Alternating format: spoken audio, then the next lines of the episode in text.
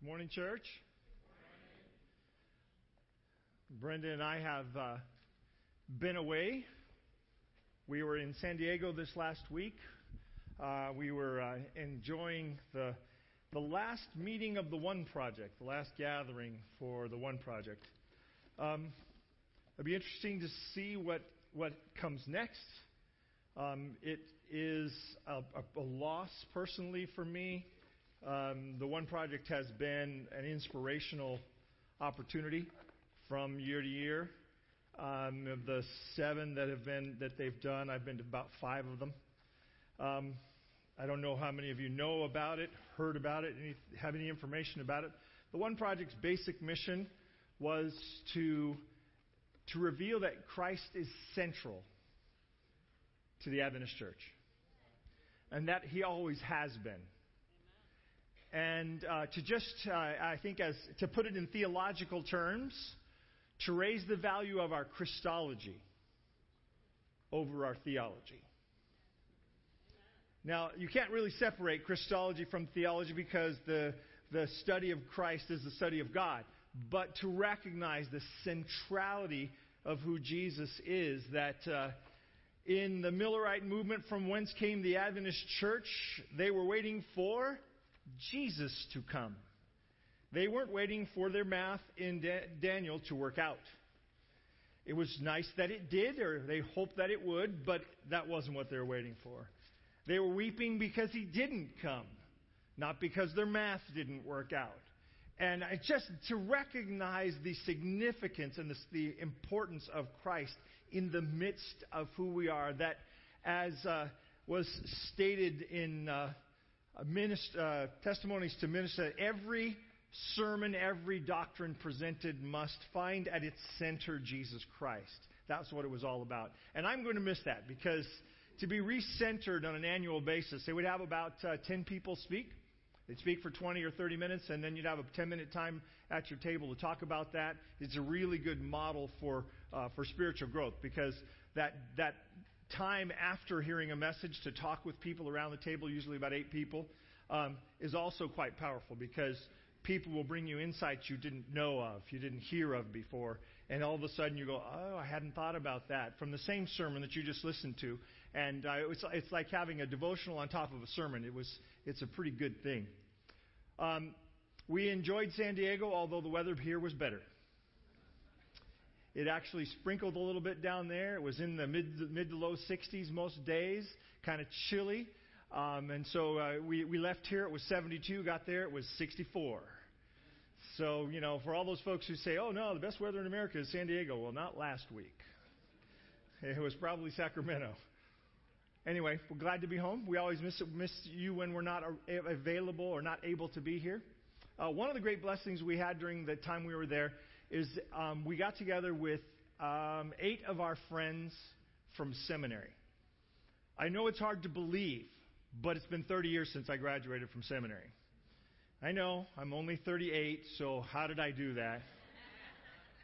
but in that, in that intervening 30 years, we just had an opportunity to, to get together with those people that we went to school with, and uh, some who were particularly close with, and just catch up, talk about how things had gone, how ministry had gone, what life had brought up and down. And uh, we ate good food together and shared laughter and fun and took pictures of our of our old selves to match up with the pictures of our young selves that some folks brought along.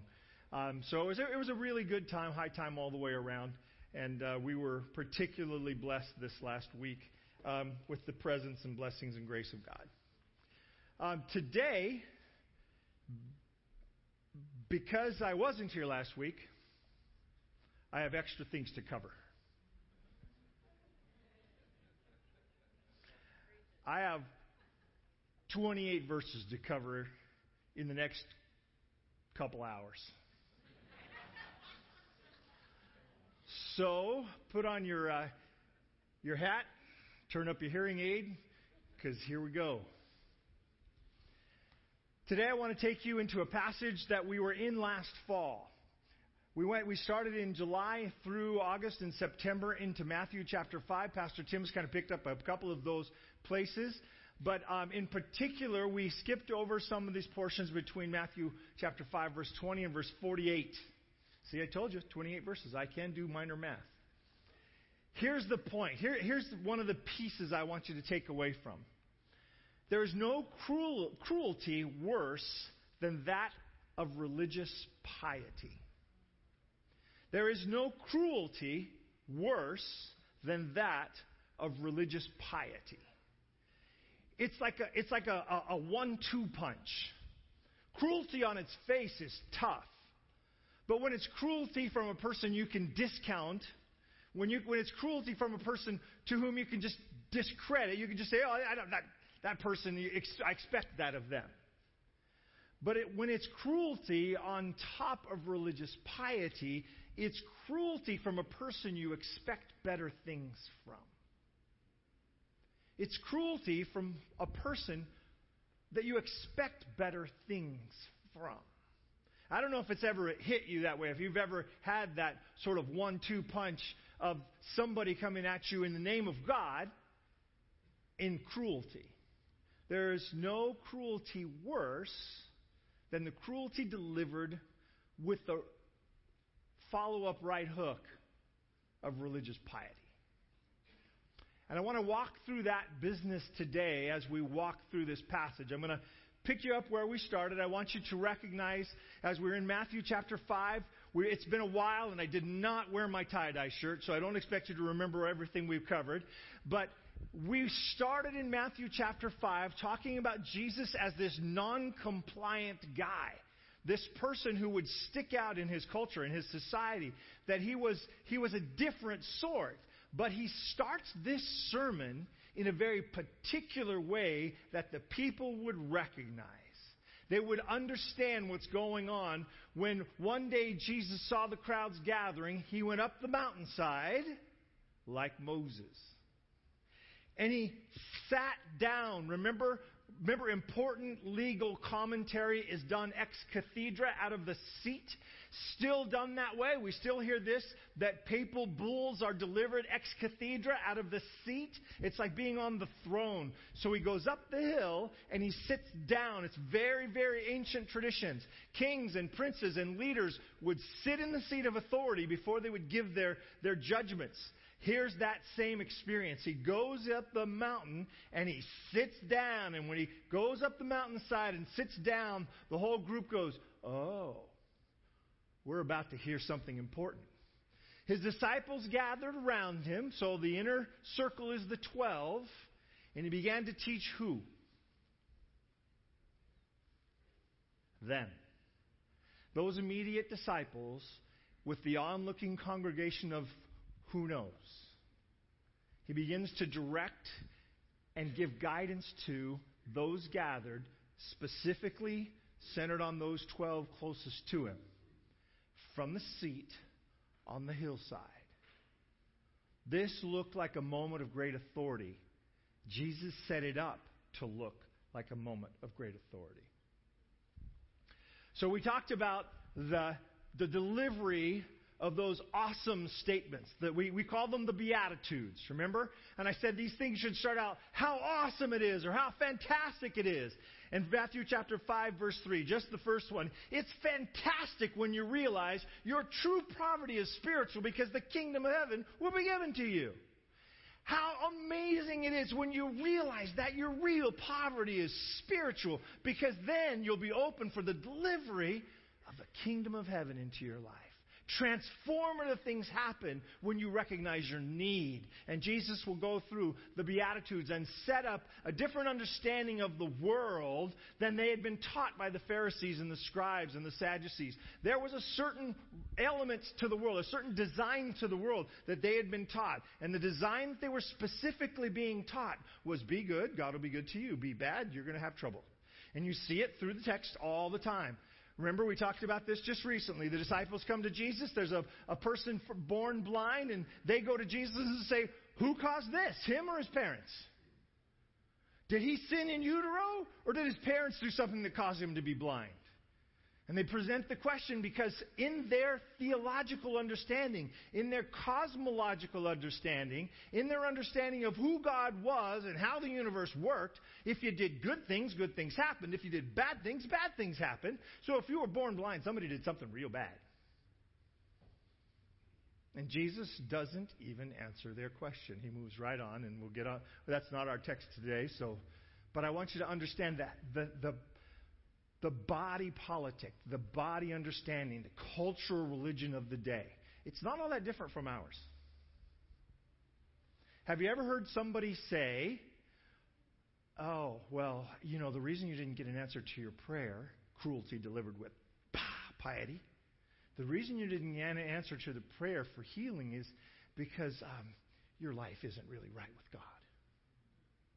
Or you you didn't do it right or you didn't have enough faith. If this prayer had been delivered correctly from the heart of true morality, then it, certainly you would have gotten the answer. Right? Our own cultural religion is a religion that says if you do good, you'll get good, and if you do poorly, you'll get bad things. Same, same, same, same, and I would bet for most of us, down deep inside, there's a seed of this growing. You've you put you put weed killer on it. You've tried digging it out. You've pulled off all the leaves. You've tried cutting it down, but that thing just keeps popping up. It just keeps trying. It's like the dandelion in the in the green lawn of your heart. It just keeps popping out of there and trying to spread. Because we have this idea as part of our sinful code, our internal sinful writing. This is what Jesus is speaking into. From up the hill, in a seated position, with that family around him, that inner court, the king's court gathered closest in. he teaches quickly to the disciples, and I'm going to make, make a quick, short work of this, I hope. Be spiritually like salt that quietly penetrates a situation. You know, if you're going to be a disciple, you need to be quietly in some of those situations, just penetrating like salt, just, just kind of moving through it all. This is that picture that people use, that idea that you, you should preach all the time. Wherever you go, whatever you do, you should always be preaching, and whenever necessary, you should use words. But your life should constantly be an influence around you like salt spreading through the dish slowly, quietly penetrating everything around you. Secondly, he said, you should also be like bold, like light, that boldly re- reveals the way through the darkness. You should be in some situations this quiet salt that moves through. And in other situations, you should be like a candle in the dark. You should be like a light that shines out in a dark place. These are the calls of the disciples. And then the motivation. The next piece is the motivation. So, you know, for that, for that, that, that balanced theory that if I do good things, I get good things, right? The motivation should be, and you'll get good stuff. You will have an awesome life and you will be blessed your whole life. That should be the next line. But Jesus doesn't say it. His next line is so folks will praise your Father in heaven. You should influence things positively and quietly sometimes, and you should be boldly shining into the dark sometimes so that God can be praised. All the time. We could stop there, but I'm not gonna. Then comes the big warning. We don't read this one carefully enough. We don't take this one seriously enough.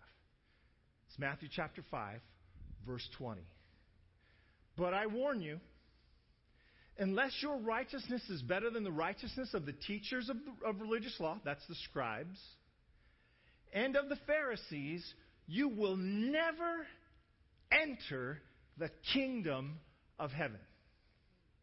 Unless your righteousness is better than the Super Bowl champions of religiosity, you will never enter the kingdom of heaven because there's no door at the end of the road they're traveling.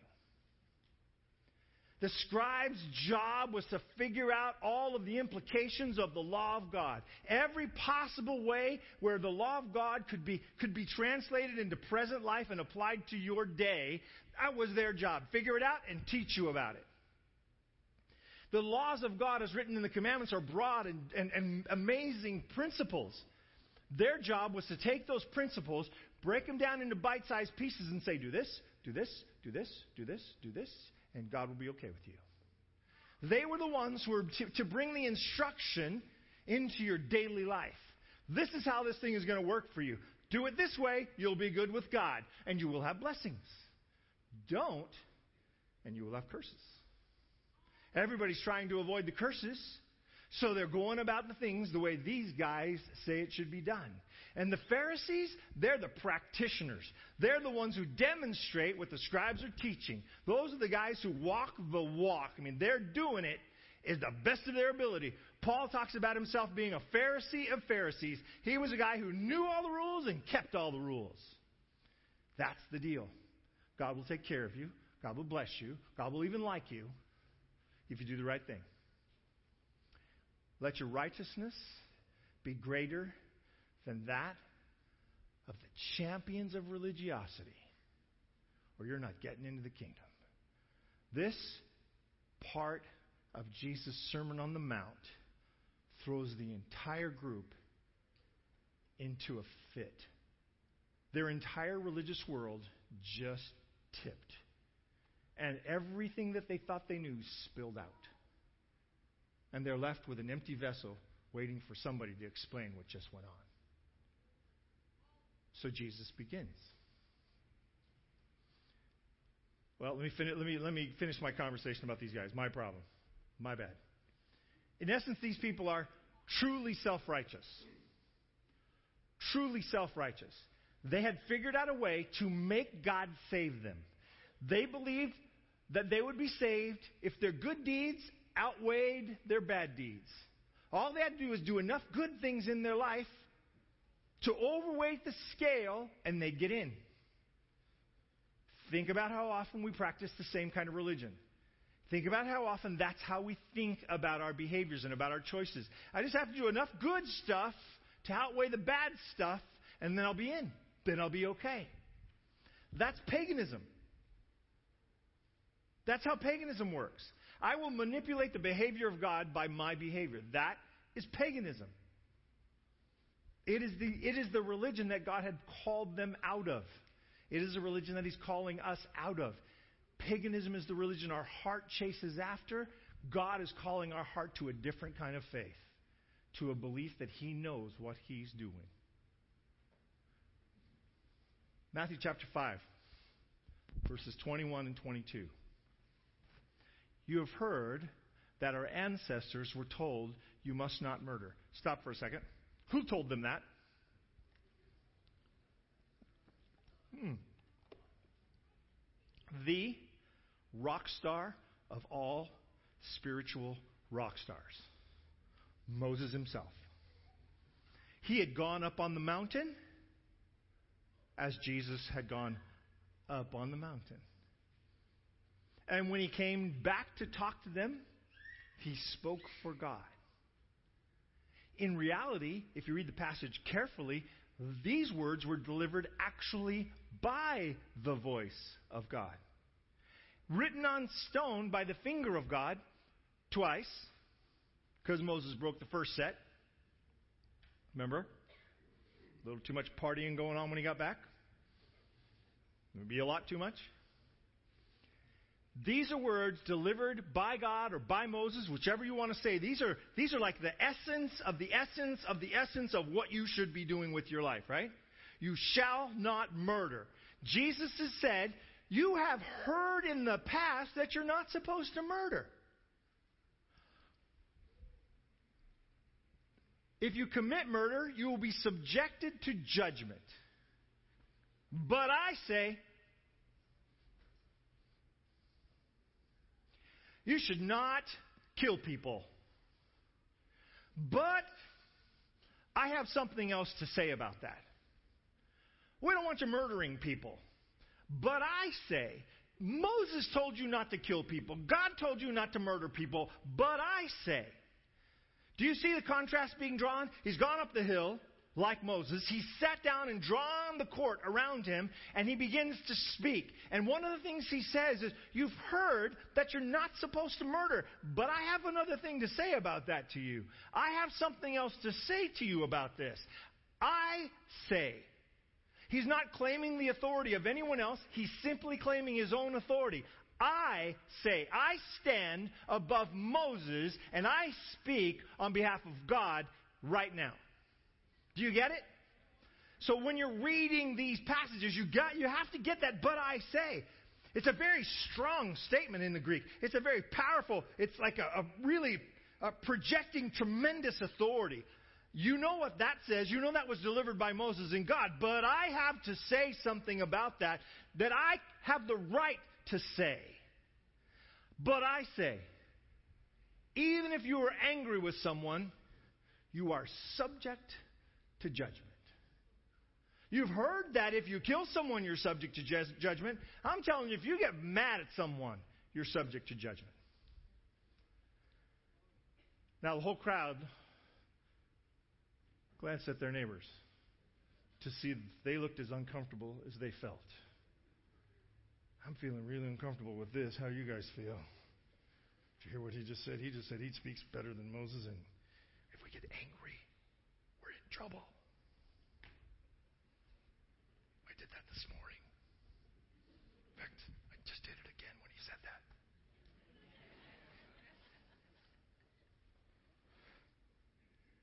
Moses said, Don't kill people. I say, if you're angry with people, it's on the same place. Think about it. Think about it. If you consider this a continuum, and at the end of that continuum, continuum is someone getting killed, where does it start? You know what Jesus is saying?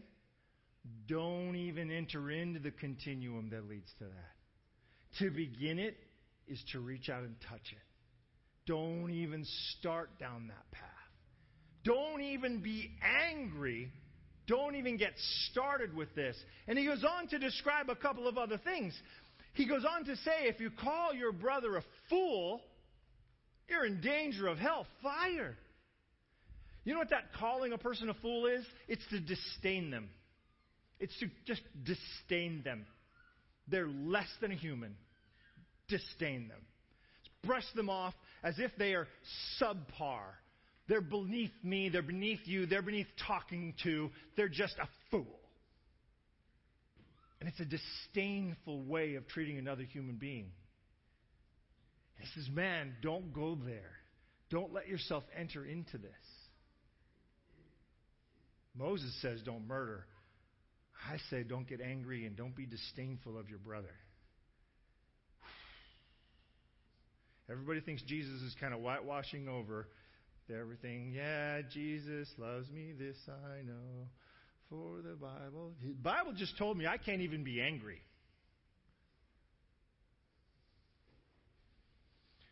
You heard the commandment said, you should not commit adultery. Who said that? Moses. And if you're paying attention, the voice of God Himself. But I say, anyone who even looks at a woman, and if we were writing this today, he would say, or a man, with lust has already committed adultery in, her, in his or her heart.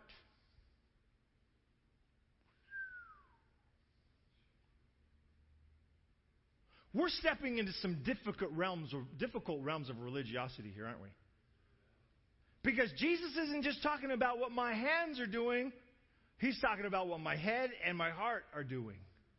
Now we're getting serious about this spiritual thing. Spirituality that I can just paint on the outside, well, that's one thing, but spirituality that has to change what's going on in the inside, that's a different story altogether. And Jesus says, You guys don't understand. What I'm telling you today is what all of that was about. You see, the Pharisees taught that you could hate anybody you wanted. In fact, it was almost a, a matter of national pride to hate the Romans. It was okay to hate somebody like that, to be angry with what was going on. These were bad people doing bad things, and it was okay to be mad. And Jesus said it's not. They taught that it really wasn't what your heart and your, and, and, your mind were saying that was important. It was what you actually acted on. That was the problem. It was the things you acted on. So it didn't matter what leering looks you gave, it was what you did that mattered. Does this, does this make modern America just as, ner- uh, as unnerved as it did ancient Israel? If it doesn't, the next one will. He applies this one specifically now, and he says, You have heard the law that says a man can divorce his wife by merely giving her a written notice of divorce. Notice the woman has no rights because the woman is a thing. She is a possession, she is not a person. And as a possession, you can just get rid of her, like tossing out your old shoes. In fact, it's probably easier than tossing out your old shoes. You simply write a note that says, I release you from this marriage, signed Jimmy Bob. You get two friends to come stand by while you hand the letter to her, and she's done. That's it. You think getting a divorce is easy in America today. Getting a divorce in the first century, both in the Roman and Greek society and in the, the Jewish society, was so easy, the whole concept of marriage had an opportunity there to go away. Because women had no rights and men kicked them to the curb. The, the, then Jesus goes on to say, and notice where the blame is placed here. I say to you that a man who divorces his wife, who sends her this little piece of paper, who just kicks her to the curb like this, unless, unless she has been unfaithful, causes her to commit adultery. Who is responsible for her adultery? The guy who kicked her to the curb. Do you see it? He said, You've totally disrespected a human being whom I love. What are you doing? Do you get the application from the previous one to this one? See, I told you this would make you even more uncomfortable.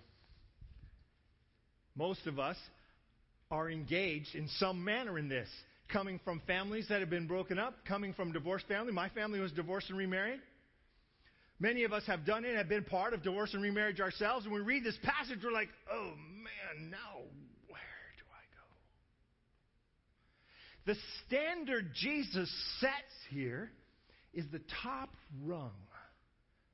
There is no place to surpass the standard of behavior being requested of you. This is the top rung. Don't even start with angry. Don't even start with lust. He raises the bar to the top rung. You see, the religious society had thought they had this wired. They had lowered the bar till they could easily step over it without breaking a sweat. They just kept lowering the bar till it was comfortable for them. And they could just walk right over it and claim piety and claim religious piety. Oh, look at me, how spiritual I am. I haven't murdered this guy I hate. Oh, look how, look how wonderful I am. I haven't behaved on the fact that I've been lusting after this girl for days. Isn't that crazy? Is it unusual?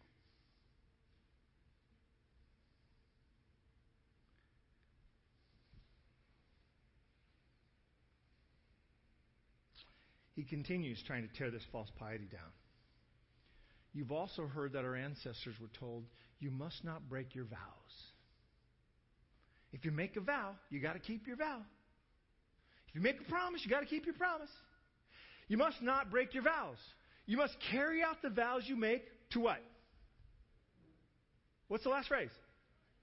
To the Lord. You must carry out your vows you make to the Lord. Now, catch this. In the first century, they figured out how to get around that. There was a specific teaching about making vows. You don't swear by the Lord. I just got out of it. You can swear by the temple. You can swear by the earth. You can swear by the hair on your own head. Just for goodness sakes, don't swear by God because you have to keep that vow. They had, find, they found a place in the contract that they could squeeze out of. Don't swear by the Lord Because you can sneak out of a vow that doesn't swear by the Lord. Jesus said, just don't make vows. Just don't make vows at all. Yet you, let your yes be yes and your no be no. Don't get all crazy about, I swear to you by the hair of my child, by the blood of my Frau, you in fact will get what I told I told you I would pay you. And then you don't pay the guy back because you say, I didn't pay I didn't promise in the name of the Lord. I promised on the blood of my Frau. Yeah, well, I'll divorce her and you can have the blood of my Frau. I don't care. And they're out. Great religion, huh? Familiar religion? Familiar religious practice? You ever found yourself looking for a loophole? Ever found one? Kind of kind of happy about it?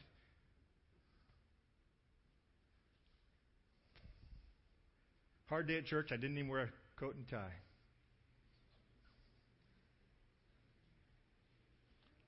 You have heard that the law says the punishment must match the injury. An eye for an eye, a tooth for a tooth. Now imagine this is an occupied country and they hate the Romans. And they have back in the writings of Moses this phrase an eye for an eye, a tooth for a tooth.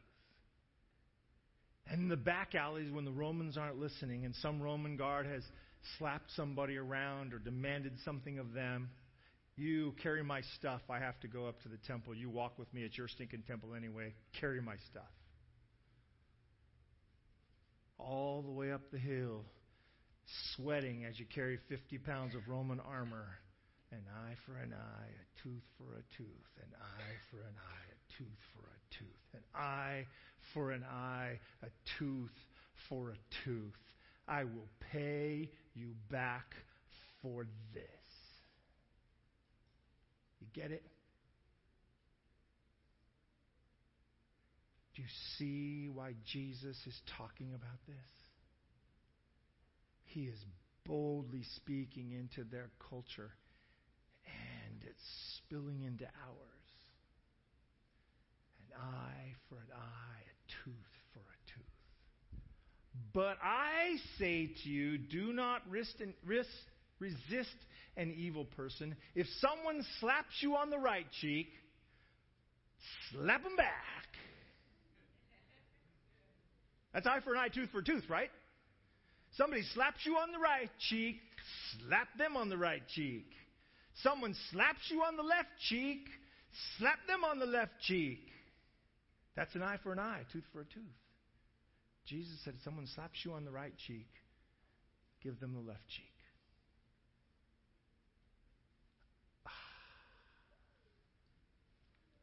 Not one of my favorite passages. If you were taught what I was taught when you went to school, it's probably not one of your favorites either. You don't start fights, but you finish them. That was the rule when I was a kid. My uncles told me, if you get beat up at school and I find out you didn't fight back, I will beat you up when you get home. Turn the other cheek. It's for weaklings. Is it really? Which is easier? To strike back or to give them your left cheek? I know it's easier for me.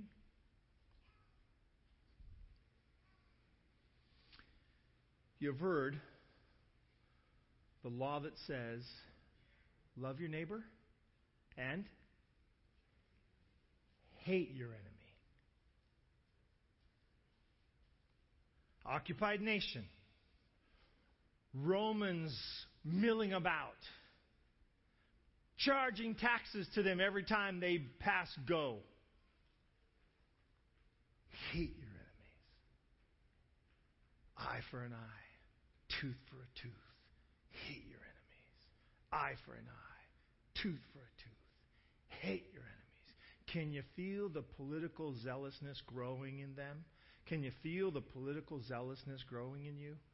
Can you feel the political zeal and that, that face that you don't want to ever have to see on your television again. The next time that the news comes on with this person speaking, you can name the person. You get to choose which person it is. When this person's face pops up on your TV, the anger, the disdain for this person and what they believe rises up, and you turn off the TV. Or you yell at the TV, which is actually a little crazy. But have you felt it? Have you felt it? It, it, has, it has arisen in our nation this concept of disdaining people we disagree with has become commonplace in our nation.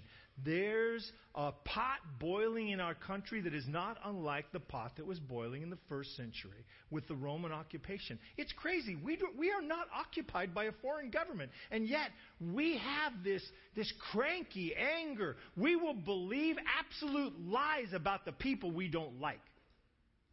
Right? We will believe absolute lies. Stuff that if it was talked, if it were, if it were about the people we liked, we would go, there's no way that's true. That's a crazy idea. But if it's about the people we don't like, well, I could see where he, she, it might do that. Yeah, yeah, they're kind of, they're kind of messed up people, those people. Those people can't be trusted. Those people, them over there.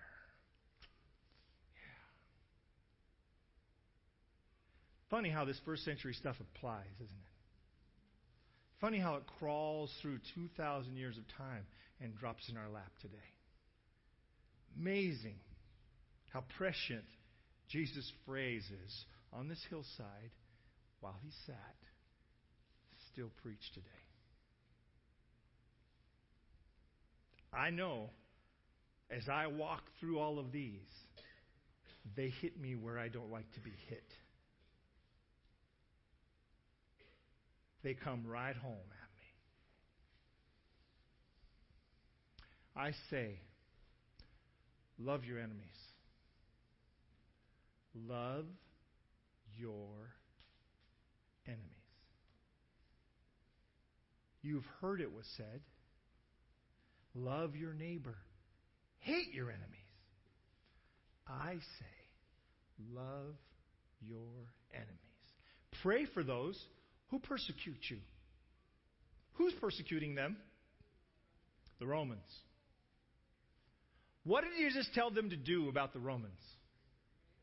Pray for the Romans. Okay, you guys. Love your neighbor. Love the Romans. Pray for the Romans. So now, application. You get to pick your party. Pray for the Republicans. Pray for the Democrats. Love your Republicans. Love your Democrats. Pray for your Democrats. Love your Democrats. Love your Republicans. Pray for your Republicans. Pick your side. And if you're the Green Party, you can, you can pray for both sides. But you get the idea. You do not have the right as a follower of God to disdain the people he loves. We do not have the right as followers of God to hate the people he's trying to get to heaven. It's going to be a tough day in heaven when we hate our neighbor. You found out your neighbor voted for the wrong person, and oh my goodness, can I move? I, need a different neighborhood. God, you put me in the Republican neighborhood. God, you put me in the Democrat neighborhood. I, I need to be moved. I, Lord God, I have a Green Party person next to me. You know how those people vote? Interesting, isn't it? Hmm. When you start loving your neighbor and your enemy and praying for your persecutor, you'll be acting like true children of your Father. So, at the end of Jesus' coverage in these verses, my spirituality has holes all through it. How about you? I just feel like somebody opened up with one of those 1940s Tommy guns and just kind of shredded me. I got nothing left. He's come at me in my obedience. He's come at me in my attitude. He's come at me with what my eyes see, what my heart does. He's come at my anger. He's come at my disdain. He's asking me to pray for people I don't even like. He's asking me to pray for people who have actually done bad things to me.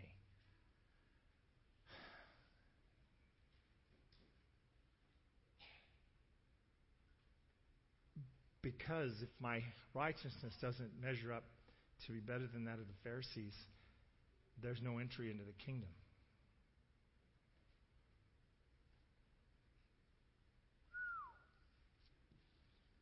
Better wrap this up before we all get to start crying.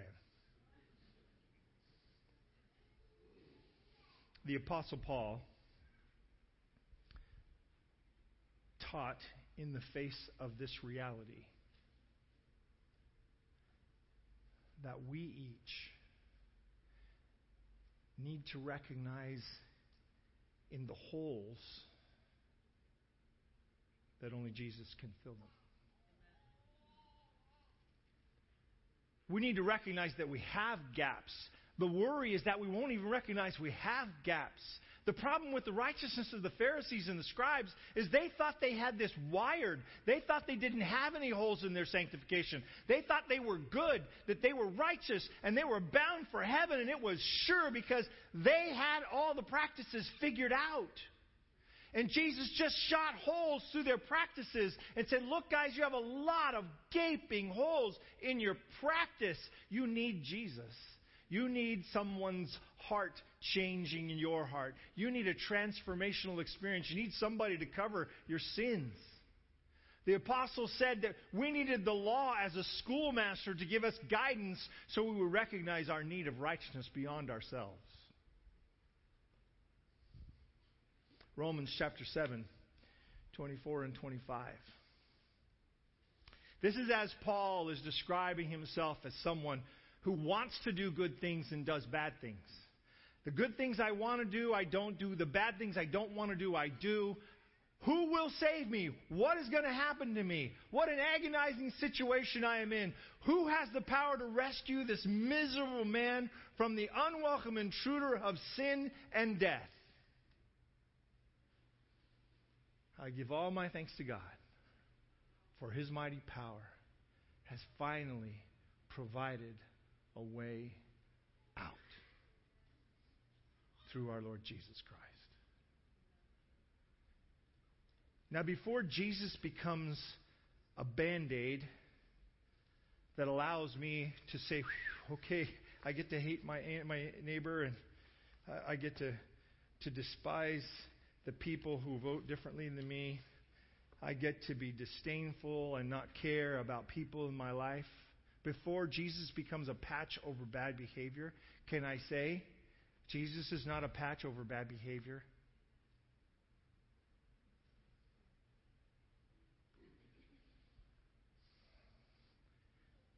Jesus is the gap filler. I give God everything I've got. Everything I got.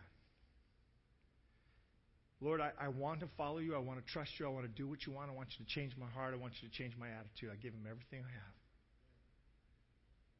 And it's still not enough. And Jesus comes in. I'm not trying to teach you a different kind of legalistic behavior. I'm trying to say that God has set the bar so high higher than any human thought can imagine. Desire of Ages 311. He set the bar beyond our imagination and therefore way beyond our reach so that we will come to Him. But He doesn't want us to not care about the reputation of God and the transformation of our lives. He still challenges us to be more like Jesus every day. He still challenges us to be transformed by the relationship we have with Christ. He still challenges us to be the representatives of Him that the world will recognize as His. But He says, I know you're not going to reach the bar I said. Hold my hand. It's the hand that extends to heaven and grasps the earth. Let's pray. Father God, there's so much to be gained, so much to be confused about, so much to worry us in this passage.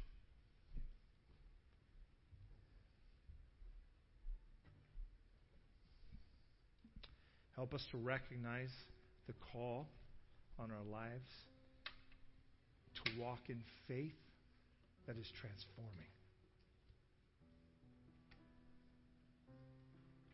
And helps to recognize that a righteousness that is of my own building, of my own doing, is not righteousness.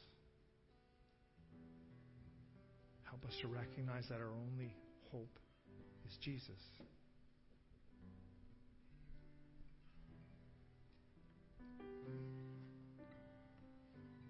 And to stand aware that following Him is going to be the most challenging thing we ever do. And follow Him anyway.